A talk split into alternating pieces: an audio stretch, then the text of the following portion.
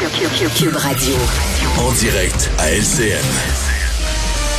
Nouvelle de dernière heure, on apprend que la camionnette U-Haul, qui était recherchée par les enquêteurs en lien avec la fusillade du métro de New York, a été localisée, vous le voyez, à Brooklyn. On va suivre tous les derniers développements avec Elisabeth et Richard au TVA de 18 heures. On retrouve Mario Dumont dans les studios de Cube Radio. Euh, Mario, d'abord, Marie-Victorin, parlons-en parce que hier, on s'attendait du côté du Parti québécois, en tout cas, à pouvoir conserver cette circonscription. La CAQ a fait vraiment meilleure figure que...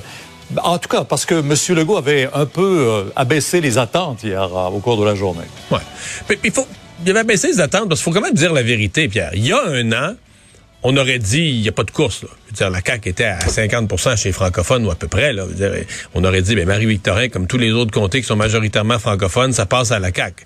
Euh, donc, M. Legault, hier, était sincèrement pas sûr. C'est quand même une relativement faible marge, mais bon, la CAQ est solide, euh, la popularité est encore là, et je pense que les attaques des partis d'opposition des derniers jours là, sur Run et tout ça, je pense pas que la population, la population sait que c'est épouvantable ce qui est arrivé. Est-ce que ça a été bien géré les CHSLD en début de pandémie? La réponse c'est Mais je pense pas qu'on attribue ça politiquement comme une responsabilité politique.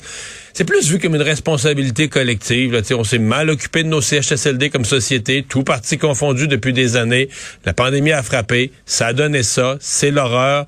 Euh, bon, ça étant dit, il faut, faut, faut mettre des choses en perspective. Là pour le PQ, c'est une défaite crève-cœur. Euh, on a, le, le chef Paul Saint-Pierre Plamondon a réuni l'équipe. Il y a eu du militantisme, il y a eu du monde. On a trouvé un bon candidat, un excellent candidat, Pierre Nantel. On a mené bataille. On Mais a vous eu 30 connaissez qu'il n'y a plus de château fort. Mais c'est ça. C'est ça. On n'a pas gagné. Il n'y a plus de château fort. On n'a pas gagné.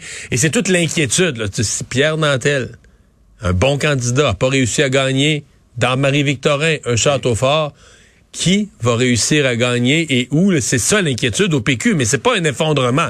Euh, quand Paul Saint-Pierre Plamondon dit on a fait honorablement campagne avec un score honorable, je, je, je me rallie à ça, c'est vrai. Du côté libéral, là, c'est pas mal moins drôle. C'est ça, j'allais dire. Oh. C'est ce que j'allais dire. Il y a une grande déception là, les libéraux aussi. On est loin de la lutte là, libéraux euh, péquistes des années 70, 80, 90. Ouais. Mon parti libéral, c'est pas normal, Pierre. C'est-à-dire qu'il y a un point où tu dis, on s'attendait pas qu'il gagne. Mais là, c'est parce qu'il n'y a, a, plus de vote. Là. -dire à 7% moins de 7% tu dis, OK, cinquième. Cinquième, au cinquième, cinquième. rang. Donc là, tu dis, qu'est-ce qui se passe au Parti libéral? Le message, véritablement, le, message passe plus, et plus entendu. Euh, même la machine organisationnelle, toutes les questions sont posées. Euh, c'est évident qu'il y a de l'inquiétude au caucus, qu'il y a de l'inquiétude dans le parti. Puis là, imaginez, euh, imaginez, Pierre, les gens qui ont donné le, qui ont donné un peu leur parole à Mme Anglade ou à son entourage au cours des dernières semaines. Disent, ouais, je pense que je vais me présenter pour le Parti libéral dans tel comté ou peu importe. Ces gens-là ont regardé ça hier soir. Aujourd'hui, là, aujourd'hui, dans leur entourage, à leur bureau, dans leur milieu de travail, à qui les gens, ouais, ouais, je pense que je vais me présenter libéral, les gens, ouais, t'es, T'es-tu bien sûr? Pense-y deux fois. T'as-tu bien regardé tes affaires? c'est tout ça, l'incertitude avec, avec, laquelle Mme Anglade doit se faire rassurante. Mais tu peux pas te faire rassurante juste. Il faut qu'au Parti libéral, il y ait une espèce d'électrochoc là, euh, qui, qui découle de cette, euh, de cette élection-là. Euh, Québec solidaire s'en sort pas pire parce que on parle pas d'eux, tu sais, dans l'analyse, on parle très peu d'eux. C'est tellement terrible pour les libéraux, déception au PQ. Ils ont quand même perdu pour un parti qui se dit en croissance dans un comté qui leur est naturellement très favorable. Et ça, il faut le dire. Là. Le ouais. vieux Longueuil, il y a de la gauche en masse. Ils ont eu 22% à la dernière élection. Passe de, de, de 22 à 14. Donc, c'est quand même gros. Pour un parti qui est supposé être en croissance, ben, euh, c'est une grosse baisse quand même. Là. Il y a le Parti conservateur d'Éric Duhem, quand même, qui a fait ouais. bonne figure, malgré ouais, tout, là, dans les circonstances. De, mais... La note de passage. Oui, mais, mais est-ce que justement c'est pas ce qui inspire le gouvernement à Québec euh, de maintenir cette idée des, de, de deux tunnels? Maintenant parce qu'on parle plus juste d'un tunnel. On est en train de revoir ce plan-là, mais on veut satisfaire tout le monde, autant la rive sud que Québec. Exactement. On parle, le, le, le mot semble-t-il, un concept bitube. Là. Donc deux tubes, deux tunnels, plus petits évidemment. Euh, J'ai hâte de voir les coups. Là. On sait tous parce que là, le gouvernement a commencé à faire des rencontres et c'est à travers tout ça que ça a coulé.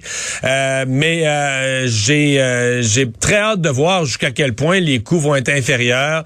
Euh, il y aura moins de voies aussi. Là. Ce sera plus le plus gros tunnel oh au oui, monde, un projet plus modeste. Ouais, on parle de réduction du nombre de voies. Exactement. Ça, c'est c'est ce qui coule. Donc on en saura plus euh, Monsieur Legault a dit, j'ai hâte de vous présenter notre nouveau projet, etc. Donc, on va voir de quelle façon on, présente ça, qu'est-ce que ça signifiera aussi. Parce que si on a moins de voies, peut-être que les voies dédiées au transport en commun ne seraient plus complètement dédiées, seraient euh, dédiées partiellement au transport, euh, au transport collectif. Donc, il y a plusieurs questions sur le nouveau projet, mais bon, je pense que l'autre projet, il était, était plus vendable à cause des coûts pharaonique, effectivement. Ouais, c'est le mot qui est devenu Mario, populaire. Merci, on vous écoute demain. Et vraiment pas. Ouais. Merci, on vous écoute demain dès 10h sur LCN. Alors, Alexandre, euh, qu'est-ce qu'on surveille dans les prochaines heures? Ben, certainement une conférence de presse attendue là, du directeur de la santé publique demain. Hein? Ouais, demain, 13 heures, point de presse du docteur Boileau, et ça survient à un moment où les hospitalisations sont en forte hausse. Aujourd'hui, on annonçait 145 hospitalisations de plus. Et euh, demain, on risque de passer au-dessus de la barre des 2000. C'était pas cette tendance-là du tout, Mario, là, dans les dernières semaines. Le vent tournait assez rapidement avec euh, BA.2. Hein? Oui, exactement. Et donc là, euh, c'est euh, on pense toujours pas qu'on va arriver à remettre des, des mesures restrictives, fermetures et autres. On s'était exclu de ça. Est-ce qu'on peut rien faire du tout ou minimalement passer des messages un peu plus vifs à la population sur le fait que là, il faut vraiment faire attention, minimalement que les gens qui sont positifs, parce qu'on semble même avoir des problèmes avec ça, là, des gens qui sont testés positifs, mais qui sont un peu vite à revenir là, sur la sur la place publique avec encore des symptômes. Mais il y a eu tellement de confusion, Mario. Souviens-toi, Ah, dans le temps sais, des fêtes, sais, là, on sais. disait cinq jours, après cinq jours, il n'y a pas de problème. Je l'ai fait, moi, le test, Mario. tu sais. Euh, cinquième jour, là, je te confirme que j'avais encore deux belles barres sur mon test rapide. Sixième jour, septième jour, huitième jour, c'était allé au neuvième jour.